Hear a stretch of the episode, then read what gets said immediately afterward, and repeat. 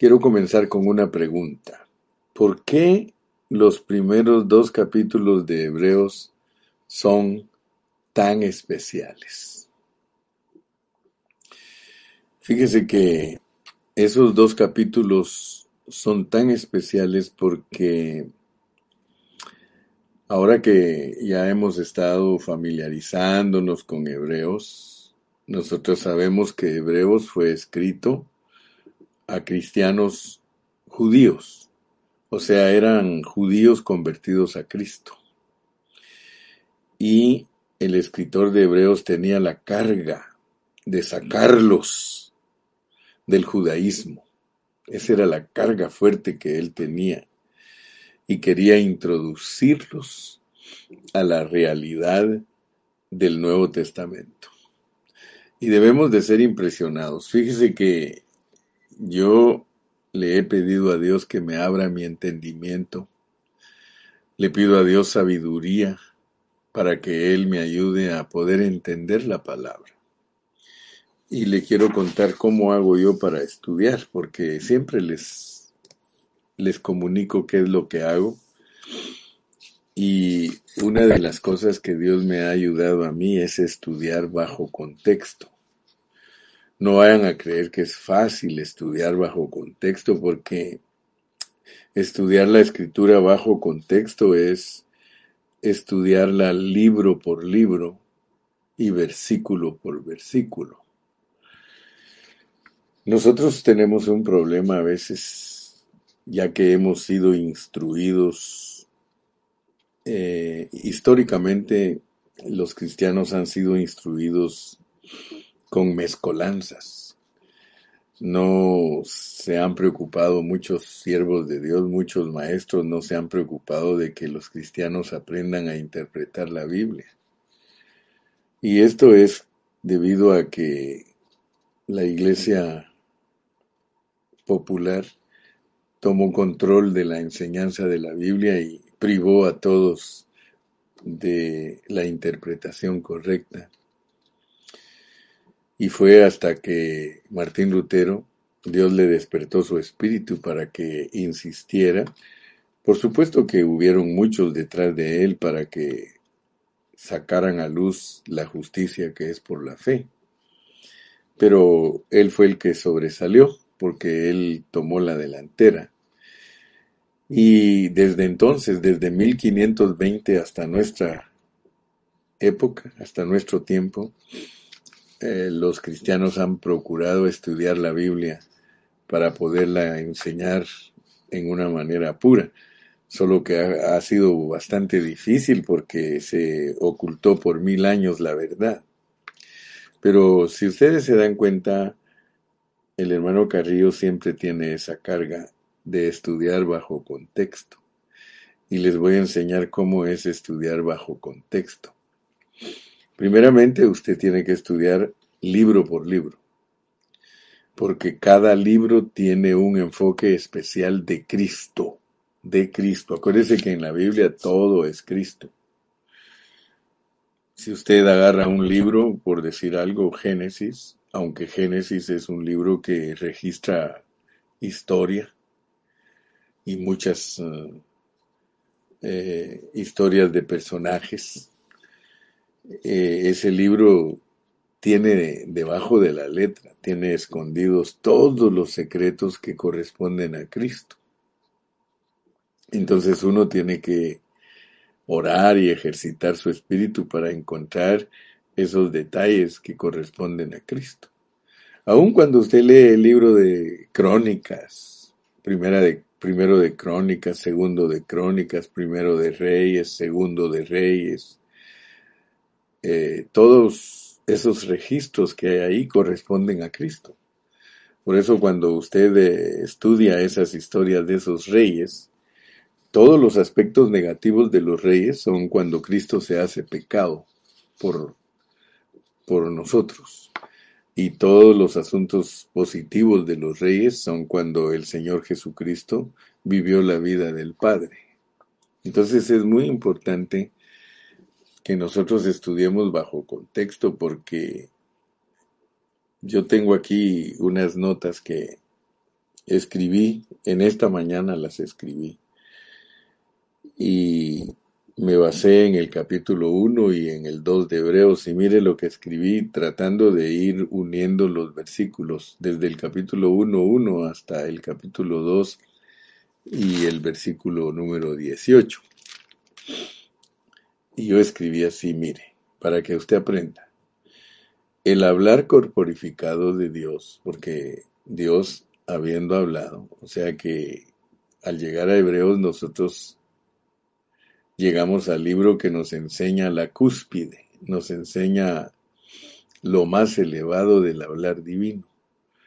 Lo más elevado del hablar divino es la corporificación del hablar divino que es Cristo.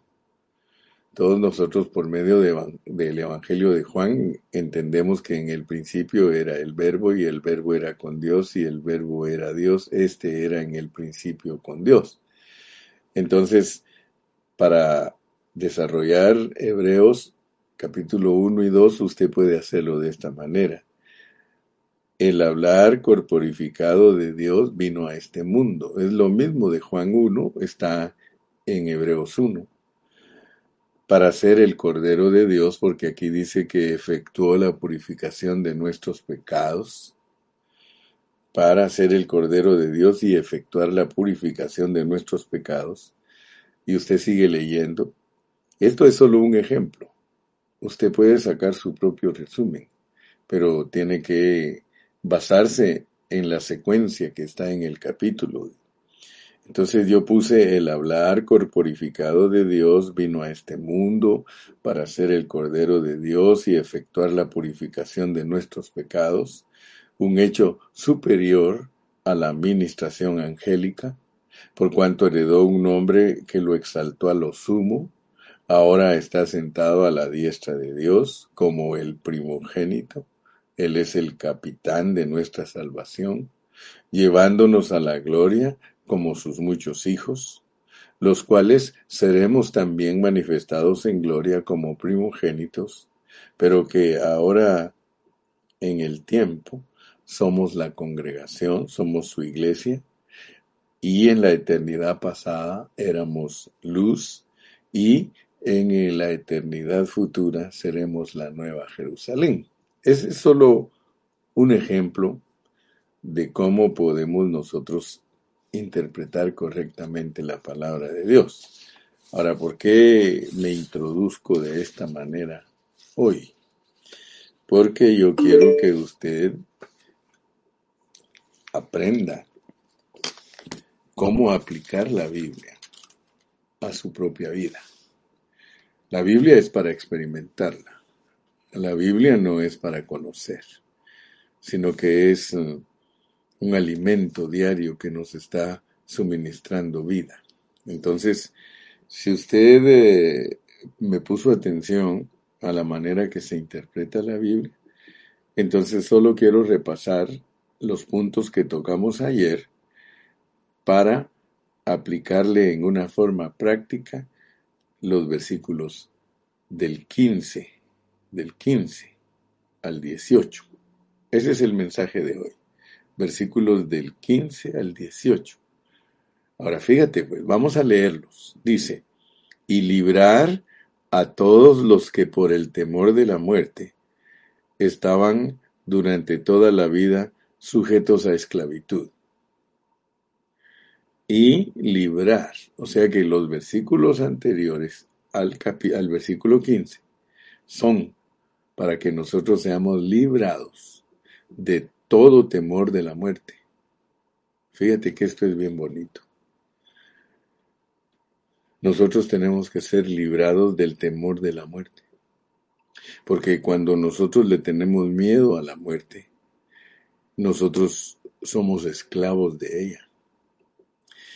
Y dice que en el versículo 16, porque ciertamente no socorrió a los ángeles. Fíjate que cuando el Señor Jesús explica aquí por medio de su hablar divino que nosotros no debemos de tener temor a la muerte porque tenemos una forma de ser librados de ella lo cual vamos a estar explicando ahorita. Dice que no socorrió a los ángeles. Tú sabes que los ángeles no mueren. Los ángeles fueron creados por Dios en cantidades incalculables, millones de millones de millones de ángeles. Pero no los socorrió a ellos Dios, sino que socorrió a los espermatos. Esa es la palabra griega, descendencia, espermatos de Abraham. Eh, me llama la atención cómo lo ponen en griego, que no socorrió a los ángeles que no pertenecen a espermas, sino que socorrió a los que son espermas, espermas de Abraham, descendencia de Abraham. Ahora fíjate que dice que en el versículo 17, por lo cual debía ser en todo semejante a sus hermanos, para venir a ser misericordioso y fiel sumo sacerdote en lo que a Dios se refiere, para expiar los pecados del pueblo. O sea que nos está hablando de ese hablar divino que se corporificó para lograr nuestra purificación, nuestro perdón, nuestra libertad. Y dice que padeció, padeció para poder lograr eso. Fíjate que eh, nosotros, hablando en, en, realidad, hermano, nosotros no tendríamos la sabiduría para tener un plan tan maravilloso como Dios lo diseñó porque este plan lo diseñó Dios para bendecirnos a nosotros. Él tuvo que padecer y dice que fue tentado en todo. ¿Y por qué él arregló que fue de ser tentado en todo? Dice, para socorrer a los que son tentados. Aquí tenemos que poner mucha atención porque muchos cristianos eh, no han leído con claridad de que el Señor Jesucristo padeció y fue tentado, pero es poderoso para socorrer a los que son tentados.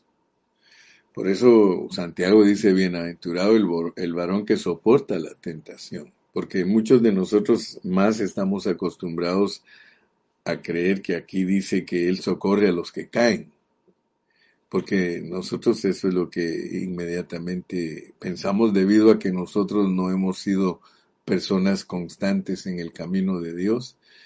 Nosotros creemos que el Señor es poderoso para estar levantándonos.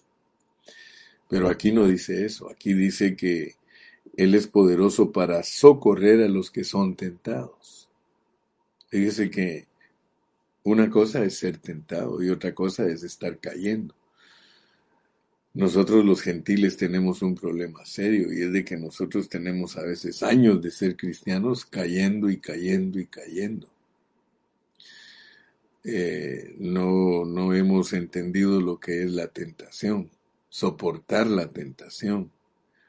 Muchos de nosotros no tenemos disciplinas, no, no entendemos esos términos, son desconocidos para nosotros porque nosotros estamos acostumbrados a caer todos los días. Pero aquí dice que Él quiere socorrer a los que son tentados. El Señor Jesucristo fue tentado en todo, pero sin pecado. Entonces nosotros tenemos la bendición también de, de poder vivir igual que Él, porque Él es el capitán. Cuando se habla aquí de que Él es nuestro capitán, es porque Él está dentro de nosotros y Él puede tener la victoria que nosotros necesitamos. Y eso es solo asunto de darle las riendas de nuestra vida. Es decirle, Señor, aquí estoy yo, yo no puedo, pero, pero tú sí puedes. Muy bien. Entonces, eh, decíamos que este libro de Hebreos ciertamente fue escrito bajo la inspiración divina. Esta sección, el capítulo 1 y 2 de Hebreos, nos muestra que el Hijo del Hombre es un sumo sacerdote, misericordioso y fiel. Pero mi punto importante es que usted aprenda a interpretar bajo contexto. Fíjese que para interpretar bajo contexto, usted tiene que leer los versículos y luego como que usted fuera a unir una pieza. Haga caso y cuenta que un versículo es una pieza de tela que usted tiene que unir con otro pedazo de tela que es el siguiente versículo y de esa manera va a terminar usted uniendo varios pedazos de tela y se le va a volver una colcha de muchos colores bien linda para que usted se pueda cubrir. Siempre he usado el ejemplo de José que su padre le hizo una túnica de muchos colores, porque la túnica representa nuestra justicia y nuestra justicia tiene muchos colores. Si usted aplica la figura de, José con un vestido de muchos colores, usted puede aplicarlo a la justicia multiforme de Dios, porque Dios tiene una justicia multiforme para nosotros. Y eso, eso sucede con los versículos. Los versículos haga caso y cuenta que cada uno es de un color y usted va a unir los pedazos de tela para cubrirse, para que usted tenga una cobertura de Dios y que tenga un entendimiento claro de lo que Dios le está diciendo. Mire, aquí al leer el versículo 10, yo quiero que usted se dé cuenta, porque convenía a aquel por cuya causa son todas las cosas, y por quien todas las cosas subsisten, que habiendo de llevar muchos hijos a la gloria, perfeccionase por aflicciones al autor de la salvación de ellos. Aquí lo primerito que Dios le está declarando a usted y a mí es que Él quiere llevarnos a la gloria, llevar muchos hijos a la gloria.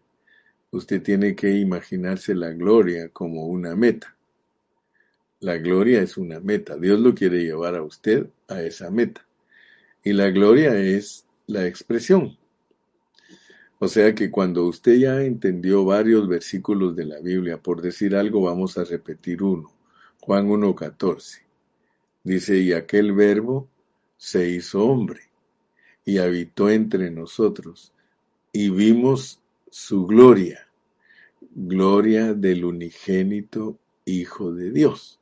O sea que nos está diciendo Juan 1.14 que la corporificación de Cristo era para expresar la gloria del Padre, porque nos está diciendo claramente el, el unigénito Hijo de Dios, y dice que lleno de gracia y de realidad. Entonces, la gloria de Cristo era vivir la vida del Padre aquí en la tierra. Por supuesto que estamos hablando de la vida y naturaleza de Dios.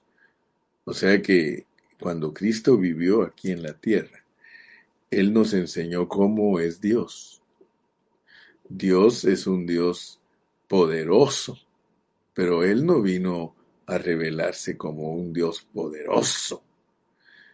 Él se vino a revelar como un Dios humilde. Y eso es muy importante para nosotros entender lo que Dios no se reveló como un Dios poderoso. Él mismo dijo cuando lo iban a crucificar. Él dijo, si yo quisiera, dijo, yo podría llamar unas legiones de ángeles y ellos me defenderían y destruirían a todos los que me quieren matar, pero yo quiero que ustedes sepan que a mí la vida no me la está quitando nadie. Yo la voy a poner por ustedes. Y eso es precioso porque muchos solo conocen a Dios como un ser grandísimo y grandioso, omnipotente y poderoso, pero no lo conocen como su redentor, como su salvador, como el capitán de su salvación que fue perfeccionado por aflicciones.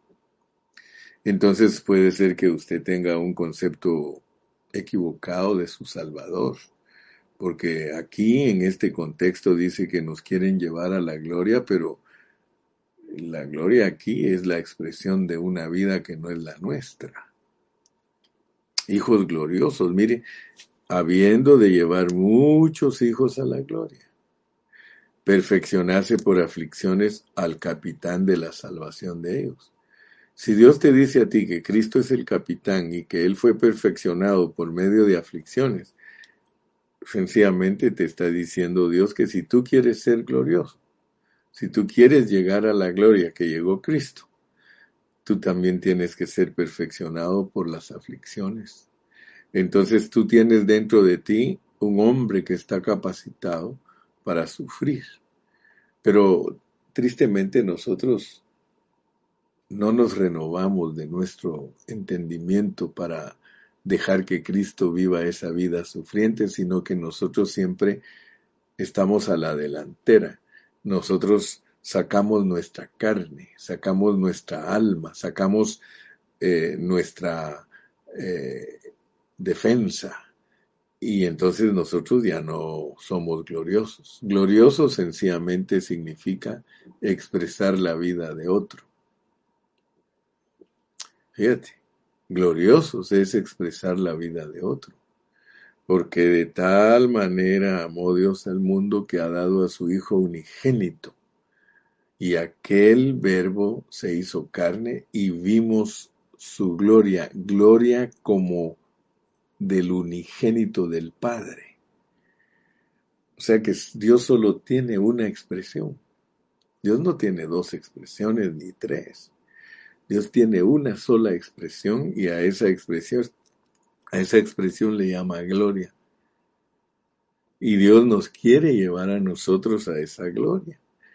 Y aquí en el contexto nos va a decir cómo nosotros podemos llegar a esa gloria. Como ahora tú ya sabes usar la Biblia, porque me has puesto atención, aquí te va a decir cómo puedes llegar a esa gloria.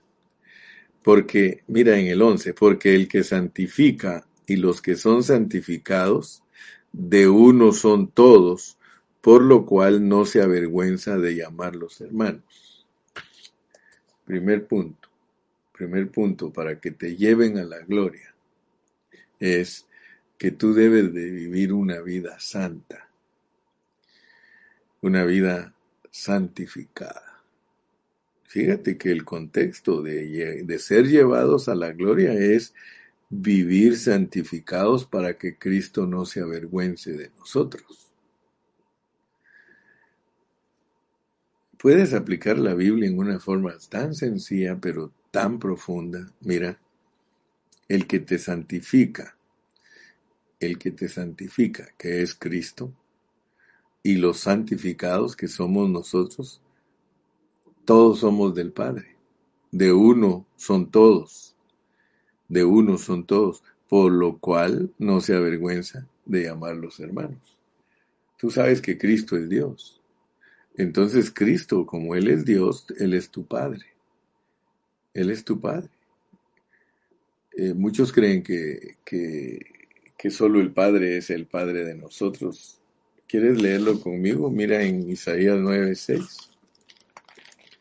En Isaías 9:6 se nos habla de la encarnación de, de Dios y ahí se nos dice que encarnado, mira lo que Él es. Él es un niño, por cuanto los hijos eh, participaron de carne y sangre, dice, Él también participó de lo mismo. Mira lo que Dios se volvió, un niño capítulo 9 de Isaías, versículo 6, porque un niño nos es nacido, hijo nos es dado, y el principado sobre su hombro, y se llamará su nombre. Mira cómo se llama Cristo, admirable, consejero, Dios fuerte con mayúscula, Padre eterno, príncipe de paz. Muchos creen que Cristo no es Dios pero la Biblia está saturada de esa revelación. Jesucristo es Dios. Entonces, fíjate que para que nosotros seamos llevados a la gloria, debemos santificarnos. ¿Cómo nos santifica Dios a nosotros? ¿Cómo es que se lleva a cabo la santidad en ti? Ayer te dije que durante toda la historia los cristianos han hablado de santidad de santificación, pero no tienen el concepto claro. El concepto está claro en la Biblia. En la Biblia sí está lo que es la verdadera santidad. La verdadera santidad tiene que ver con tener un parentesco. La verdadera santidad es que tú seas hermano de Cristo, que seas un primogénito, que seas un hijo de Dios, que seas la casa de Dios. Fíjate que en el contexto te está diciendo cómo puedes llegar tú a la meta de la gloria de Dios. ¿Cómo puedes tú llegar a ser el que vive la vida de alguien más? Cristo vivió la vida del Padre, pero nosotros tenemos que vivir la vida de Cristo. Entonces, ayer te dije que hay tres aspectos que son importantes para nosotros los cristianos y esos tres aspectos tienen que verse en nosotros y experimentarlos. Fíjate, para poder ser llevados a la gloria, para poder llegar a ser los muchos hijos gloriosos del Señor, nosotros tenemos que ser santificados y el que nos santifica es Cristo y nuestra santidad no es nada externo.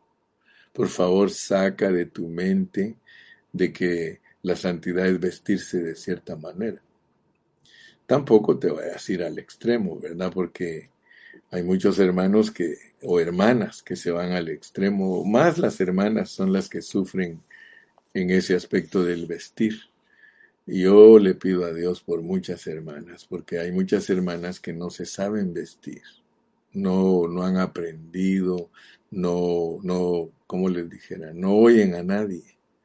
El pastor les puede decir que se vistan de tal manera, pero no hacen caso, no hacen caso y usan ropas que no son decorosas, pues. Hay hermanas que usan pantalones bien apretados, mostrando su cuerpo. Eso es pecado, hermanas. Eso es pecado.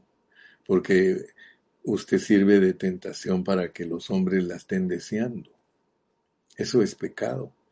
Entonces las mujeres tienen que aprender a vestirse pero no es esa la santidad, pues. No, estoy diciendo que tú te puedes vestir como quieras, pero la santidad no es el vestido. Eso tiene que ver con el pudor y con eh, el respeto de la esposa al esposo, porque una esposa que todo el tiempo se viste con vestidos apretados, pantalones, ella no respeta a su esposo, porque a ella la están deseando otros hombres y ya solo le falta que llegue a la consumación de engañarlo. Pero las hermanas están embotadas, están ciegas, están sordas.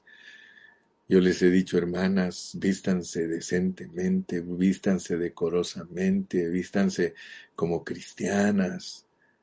Pero no es esa la santidad. La santidad es que Dios te cambie tu ser interno. Si a ti Dios te está cambiando tu ser interno, tú eres obediente en las cosas que tienen que ver con eh, la reputación, que tienen que ver con un vestir decoroso, que tiene que ver con una obediencia. Si te cambia Dios internamente, entonces tú tienes que estar entendida, mi hermana, que si tú todavía no tienes victoria de vestirte como una cristiana, sencillamente dentro de ti no está ocurriendo lo que Dios quiere que ocurra que es tu santidad, porque tu santidad tiene que ver con un parentesco, con una vida, que seas hermana de Cristo, que tengas la, la vida de Cristo.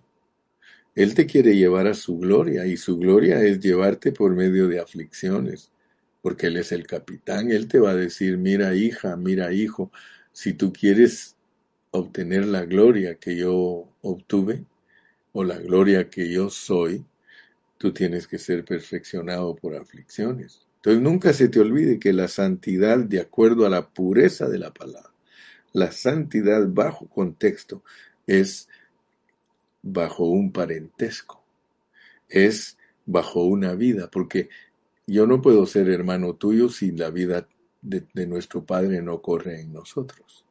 En lo natural, los eh, hijos de un papá son hermanos porque todos llevan el tipo de sangre de él llevan la vida de su padre. Lo mismo es en lo espiritual. Si nosotros queremos alcanzar la gloria que alcanzó Cristo por medio de las aflicciones, nosotros tenemos que entender que nuestra santidad depende, depende de la vida que llevamos en nosotros, de nuestro Padre. Ser hermanos de Jesús. Y por eso Él dice que a ellos, a esos que son hermanos, y ojalá hermano que Dios te hable a ti profundamente. Ojalá que Dios te hable a ti, mi hermana. Ojalá que Dios te hable, que aquí estamos hablando de primogénitos. Mira, verso 12 diciendo, anunciaré, anunciaré a mis hermanos tu nombre. Anunciaré a mis hermanos tu nombre. Otro punto, hermano. Otro punto de cómo podemos llegar a ser los hijos gloriosos del Señor. Nos tienen que estar anunciando el nombre del Señor. Y esto es algo que debe ser muy práctico en nosotros, hermano. Como cristianos, nosotros debemos de estar siempre anunciando a los hermanos el nombre del Señor. Si nosotros no anunciamos con nuestro hablar el nombre del Señor, si no lo anunciamos, anunciar su nombre, anunciar su nombre es ministrarles todas las riquezas de Cristo. Nosotros tenemos que ministrar todas las riquezas de Cristo, por eso nos lo pone aquí en el contexto, como sacerdote. Mira, por lo cual debía ser en todo semejante a sus hermanos para venir a ser misericordioso y fiel sumo sacerdote. O sea que aquí nosotros en el mismo contexto se nos dice la forma en que debemos actuar para ayudar a otros, porque el sacerdocio nos lo ponen aquí en este contexto, hermano y querida hermana. El sacerdocio, no vayan a creer ustedes que el sacerdocio es para ministrar a Dios. Esa es la equivocación más grande que tienen los cristianos, creer que somos sacerdotes para ministrar a Dios. No, no, no, no. Eso no es lo primario. Claro que ministramos a Dios como sacerdotes, pero tenemos que entender, entender lo primario del sacerdocio lo primario del sacerdocio, y tú lo vas a encontrar en este libro de Hebreos, es ministrar a otros, es ministrar a los hermanos. Hermano, yo quiero ser un sacerdote verdadero de Dios. Yo quiero ser uno con Cristo en el sacerdocio porque me hace misericordioso. Mira, fiel no soy, fiel no soy, porque aquí el, el, sacerdocio de Cristo, de Cristo como sumo sacerdote, Él es misericordioso como hombre, pero Él es fiel como Dios. Ninguno de nosotros somos fieles, hermano. Dice que si somos infieles, Él permanece fiel.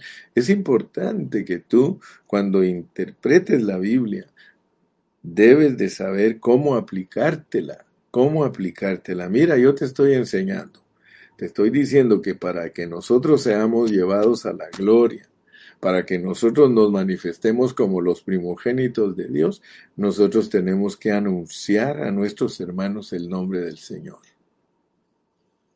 Nuestro hablar debe de ser siempre Cristo, Cristo, Cristo, Cristo, Cristo. Si tú te das cuenta, yo tengo años, años de años de ministrar Cristo. Yo todos los días te hablo de Cristo. Todos los días yo soy un ministrador de Cristo y no solo te ministro a ti como sacerdote, yo también me ministro a mí mismo. ¿Por qué? Porque dejo que mi capitán me ministre. Yo tengo un capitán aquí adentro de mí y ese capitán sale por mi boca para ministrarlo a los santos. Yo les ministro Cristo a los santos y eso los va a llevar a ser manifestados un día como primogénitos. Eso es los hermanos. Pero aparte de eso, tenemos que ministrar también en la congregación. ¿Te das cuenta que cada cosa en su lugar? Tú tienes que ministrar a los hermanos como primogénito. Tú eres primogénito y ellos son primogénitos. Si tú no sabes ministrar a tus hermanos la primogenitura, porque se la tenemos que ministrar porque a todos los demás los tenemos que ayudar nosotros a que lleguen a la gloria. El Cristo que está dentro de nosotros quiere ayudar a los hermanos a llevarlos a la gloria. Me explico, ¿verdad? Yo espero que me estés poniendo atención. Tú tienes que ser usado por Dios como sacerdote misericordioso para llevar a tus hermanos a la gloria de Cristo. Esa es la función, porque ahora Cristo no está eh, presente aquí afuera para decir, síganme. No, ahora nosotros lo vivimos para ayudar a otros. Mira qué privilegio, mira qué gran bendición es ser un sacerdote. Un sacerdote es para ser misericordioso con todos los que son tentados. Oh, qué lindo está esto, hermano. Esto es un verdadero alimento, este es un banquete. Si tú lo disfrutas, tú vas a salir de aquí de este día con este mensaje, vas a decir, wow, mi Señor me bendijo. Si queremos ser los que estamos caminando hacia la gloria, si nos están llevando en realidad a la gloria, nosotros somos gente santificada, por una vida que hay en nosotros, porque somos hermanos de Cristo. Esa vida nos santifica. Entonces la santidad no es nada externo, no es doctrina, no es manera de vestirse, no, hermano. Fíjese que a mí me han llamado la atención los nazarenos. Esa denominación de los nazarenos, las iglesias nazarenas, ellos dicen que ellos están eh, eh, yendo a todas las naciones para hacer discípulos semejantes a Cristo. Pero fíjate que aunque ellos tienen una parte de la verdad, todavía no entienden que la santidad es por medio de un por medio de, de una vida ministrada, de una vida que corre, es por medio de, de ser hermanos por medio de ser hermanos de Cristo. Si tú no entiendes lo que es realmente ser hermano de Cristo, tú no vas a poder estar siendo llevado a la vida gloriosa.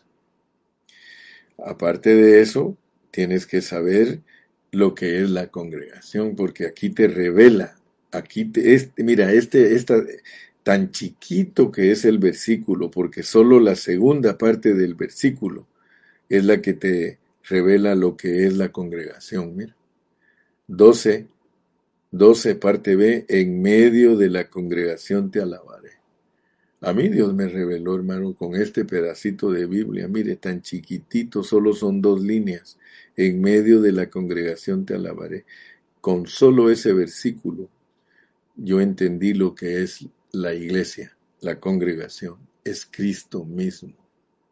Eso me va a llevar a la gloria cuando yo no solamente les anuncie a mis hermanos lo que es Cristo, su nombre, lo que es Él, porque Él tiene un nombre que es sobre todo nombre, y ese es el nombre que hay que anunciar anunciaré a mis hermanos tu nombre. Tienes que saber delinear la enseñanza de por qué Cristo obtuvo un nombre que es sobre todo nombre y que en ese nombre se dobla toda rodilla de los que están en el cielo, en la tierra y debajo de la tierra. Si tú aprendes a predicar eso, a ministrar eso a los hermanos, entonces tú estás caminando en santidad hacia la glorificación. Y entonces la congregación va a tener sentido para ti porque la congregación es Cristo. Ayer te puse el ejemplo de que no llegues tarde a la reunión porque cuando llegas tarde llevaste tarde a Cristo. Tú me has oído eh, dar esas expresiones, hermano, no llegues tarde a la reunión, qué vergüenza que el Cristo tuyo llega tarde siempre. El Cristo es muy puntual, hermano. Mire, los americanos sobresalen por eso, porque ellos, ellos son muy puntuales, ellos le dicen a uno a tal hora y a tal hora, los latinos no. Los latinos nosotros decimos a las 10 de la mañana y todos llegan a las diez y media. Yo no sé por qué somos así, hermano. Somos descuidados, somos personas dejadas, hermano, irresponsables. El Cristo, el Cristo que nosotros llevamos dentro de nosotros, es la iglesia. En medio de la congregación te alabaré. Tienes que entender que cuando tú estás cantando es Cristo el que está cantando. Tienes que estar consciente de esta verdad, si no, no te van a llevar a ser glorioso. Fíjate, estoy aplicando la Biblia bajo contexto. Que habiendo de llevar muchos hijos a la gloria, perfeccionase por aflicciones al capitán de la salvación de ellos. ¿Por qué? Porque necesitamos una santificación. Necesitamos una santificación que solo se experimenta cuando entendemos el grado de parentesco que hay entre el Señor y nosotros. Luego, para manifestarnos primogénitos, nosotros tenemos que anunciar el nombre. Luego, nosotros tenemos que estar conscientes que la congregación, que la iglesia es Cristo mismo. Por eso no puedes maltratar a los hermanos porque estás maltratando a Cristo. Cuando tú hablas mal de un hermano, estás hablando mal de Cristo y mal de ti, porque somos uno. Y luego mira en el versículo 13, y otra vez dice, y otra vez, yo confiaré en Él, y de nuevo he aquí yo y los hijos que Dios me dio. Ayer te expliqué que esto nos remonta hasta la eternidad pasada, porque nosotros somos hijos desde antes de venir aquí a la tierra. Aquí solo nos manifestamos en lo que nosotros somos. El Señor nos escogió y nos predestinó desde antes de la fundación del mundo y nos creó y nos dice que nos, nos hizo y nos creó en Cristo. Nos hizo y nos creó en Cristo. Lo leímos ayer, Efesios 2.10. Y nos corrobora el contexto que se está refiriendo a nuestra vida en la eternidad pasada. Dice así que por cuanto los hijos participaron de carne y sangre, Él también participó de lo mismo para destruir por medio de la muerte al que tenía el imperio de la muerte, esto es al diablo.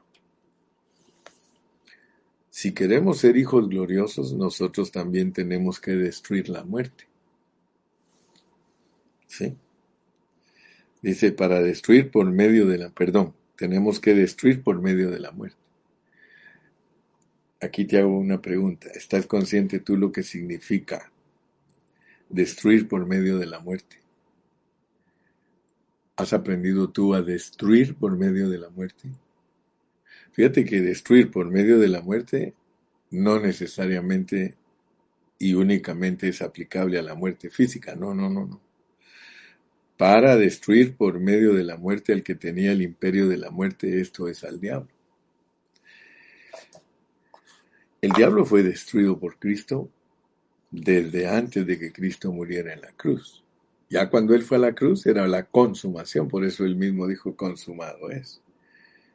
Nosotros también tenemos que ser igual a Cristo, nosotros tenemos que destruir, destruir al diablo por medio de la muerte del, del yo por medio de la muerte del viejo hombre. Si nuestro viejo hombre no se muere, nosotros no podemos derrotar al diablo. No podemos derrotarlo. El diablo es derrotado cuando nosotros vivimos la vida de santidad de nuestro hermano. Entonces el diablo es derrotado, lo vencemos. Y ya cuando nosotros resucitemos, solo es una consecuencia de haber vencido al diablo. Y luego dice que si somos librados, mira, y librar a todos los que por el temor de la muerte estaban durante toda la vida sujetos a servidumbre.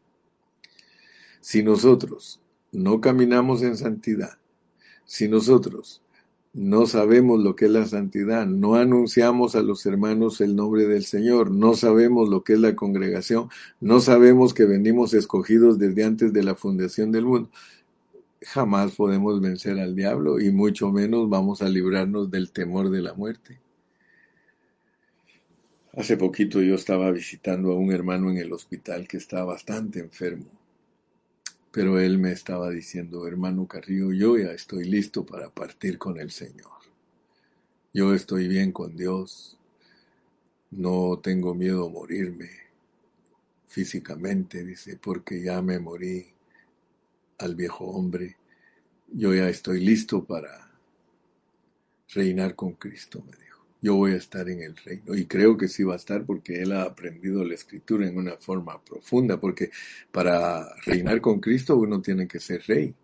Ya desde aquí uno tiene que ser rey. Ahora, ¿cómo se distingue un rey aquí en la tierra? Uno que lee la Biblia todos los días, uno que ora todos los días, ese es rey. ¿No ves que dice Proverbios 25.2? Dice, gloria de Dios es encubrir los asuntos, pero honra de rey escudriñarlos. Aquí estamos como reyes, hermano. Usted que se conecta todos los días a estudiar esta palabra, usted está siendo entrenado para llevarlo a la gloria manifiesta de Cristo y usted es rey. Imagínese, ¿cómo no mi hermanita Ana no va a ser, hermana Ana González, usted va a ser una, una rey, una rey en el milenio?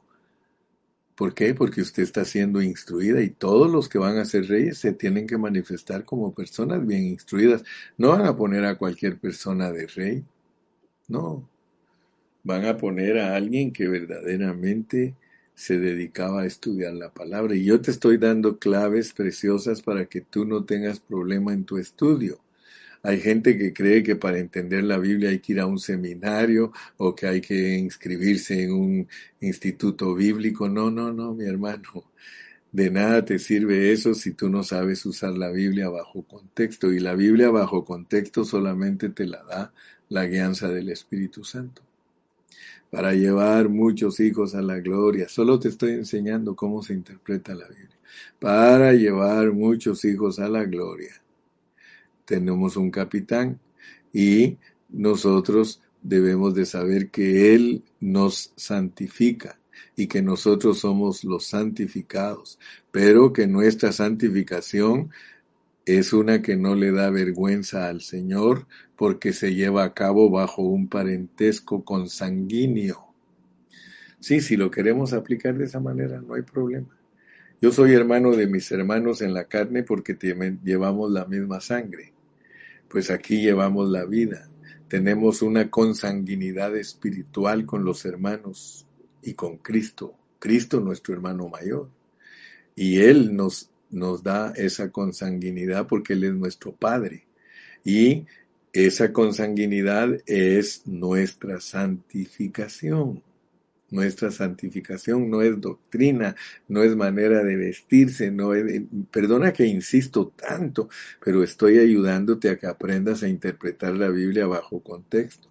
Además, si quieres ser el que está llevando, el que es, es llevado de gloria en gloria hasta llegar a la gloriota, les dije la última vez, porque la gloriota es la manifestación de los hijos de Dios resucitados. Gloria a Dios.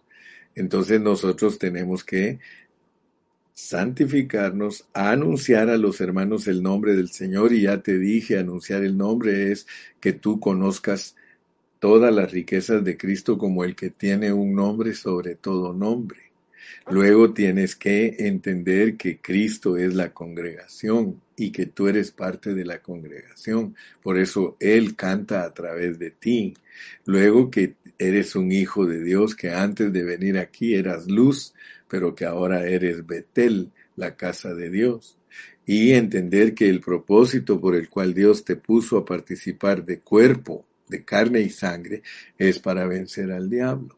Y luego es para que seas librado de el temor a la muerte. Y luego que debes de entender que no es para los ángeles este socorro. O sea que no es para y, por eso te lo dije en el 2.5, porque no sujetó a los ángeles el mundo venidero. Otra cosa que tienes que estar entendiendo es que todo esto es para reinar con Cristo, es para el reino, no es para ir a vivir al cielo.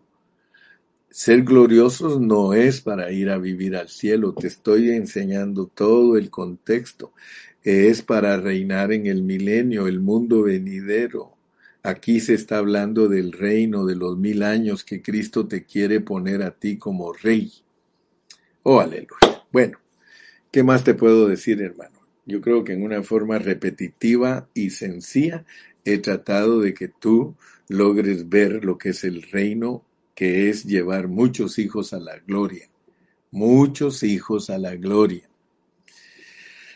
Si el Señor nos permite, pues vamos a continuar el viernes en la noche. Que Dios te bendiga y Dios te guarde. Y hasta el viernes